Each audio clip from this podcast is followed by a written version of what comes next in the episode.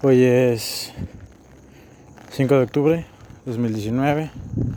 Son las 11.33 de la noche. Voy caminando hacia mi casa después de trabajar en Kabuki, eh, un restaurante japonés. Lo que escuchan es el sonido del cuero, de la chamarra que traigo puesta. Hoy, hace, bueno, un poco por estas fechas, hace un año, estaba caminando igual en la calle, pero era Madrid. Y no traía una chaqueta de cuero, no traía un reloj inteligente que me daba la hora. Em, tenía una maleta en mi espalda, unos 6 kilos. Y caminaba sin rumbo en el centro de Madrid, una parte francamente de Madrid, no sé cuál, buscando pedazos de cartón en, afuera de las tiendas para poder encontrar un lugar donde dormir. Y pues al final encontré, pues probé un par de lugares, me, me, me acosté en una banca y no pude dormir. Me cubrí con todas las chamarras que traía y me amarré la, la maleta, la mochila y no, no pude dormir. Después me fui a... Entré a un monumento y unos arbustos porque nadie me iba a ver ahí, pero hacía mucho frío y las cucarachas se acercaron a mí porque yo estaba calientito. Entonces, pues terminé como a las 3, 4 de la madrugada en un estacionamiento subterráneo donde estaba pues más calentito. Había mucha luz, pero ya no me importaba y había musiquita de fondo, entonces me distraía. Y dormí un par de horas y pues nada. Todo bien, ¿no? Todo bien, la verdad. Hoy, eh, un año después, salgo de mi trabajo tomando agua, un vaso, eh, comida que sobró del restaurante y me, siento un rato en, la en la iglesia de Tequis y me encuentro un señor medio tratando de dormir en, afuera de la iglesia y me acuerdo de mí, me acuerdo de lo cabrón que es tratar de dormir en la calle, de lo vulnerable que te sientes, de lo solo, de lo mucho que valoras un arroz, te regalen arroz. Curiosamente estoy trabajando en un restaurante de comida japonesa y la primera comida que me regalaron hace un año en Madrid fue arroz, arroz con soya. Y es lo que hoy le di al señor. Y unos maquis. No saben lo increíble que supo ese arroz y esa coca.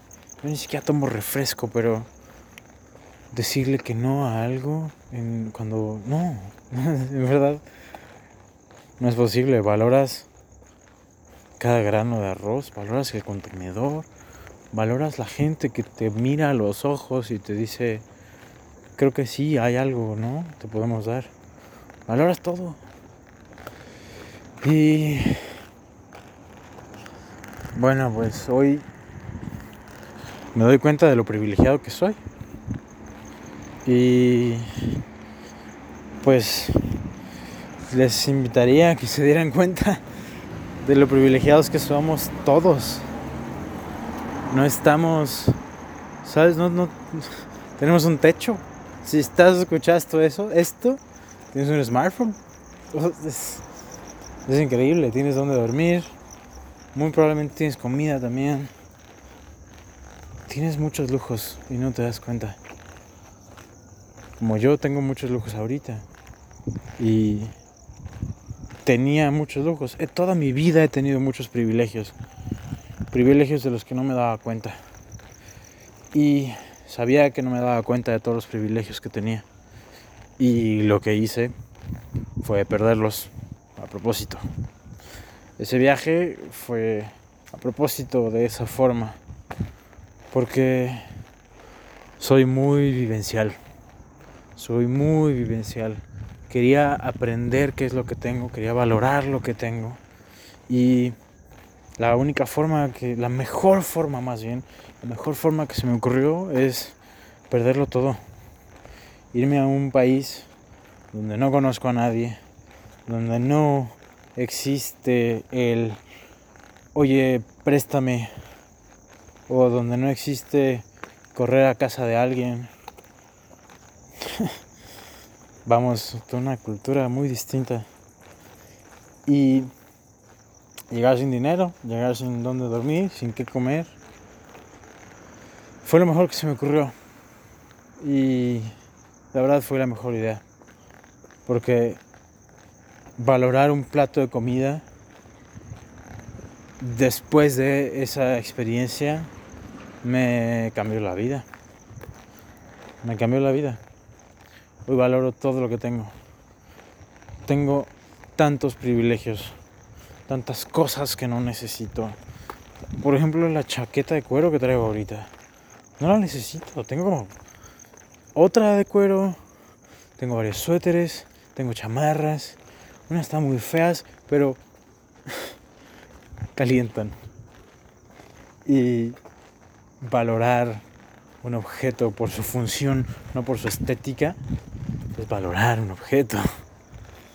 Y hoy tengo el privilegio de traer una chaqueta de cuero. Y es un enorme privilegio. Es un enorme privilegio tomar agua de un vaso. Y que el vaso sea mío. Estamos llenos de privilegios. Y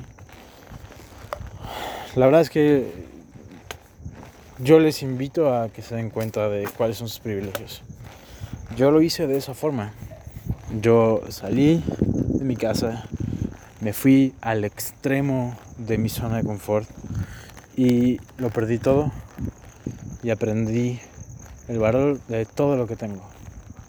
Pero no tiene que ser tan extremo. No todos tienen que, todos somos, todos somos diferentes. No todos tienen que ser así de radicales puedes, no sé, visualizar que, no tienes nada y por unos minutos al día imaginarte que lo perdiste todo, que aquello que valoras tanto no lo tienes. Y en verdad aquello que valoras, como de verdad, no tu celular o tu que te hackeen tu cuenta, no. Eso no es importante. Hay que tener perspectiva para saber qué es lo importante en la vida. Y sí, es vale, es importante que tengas un celular, si, pues, si estás conectado, pero si lo pierdes no estás muerto. Lo que realmente es importante es lo que te mantiene vivo.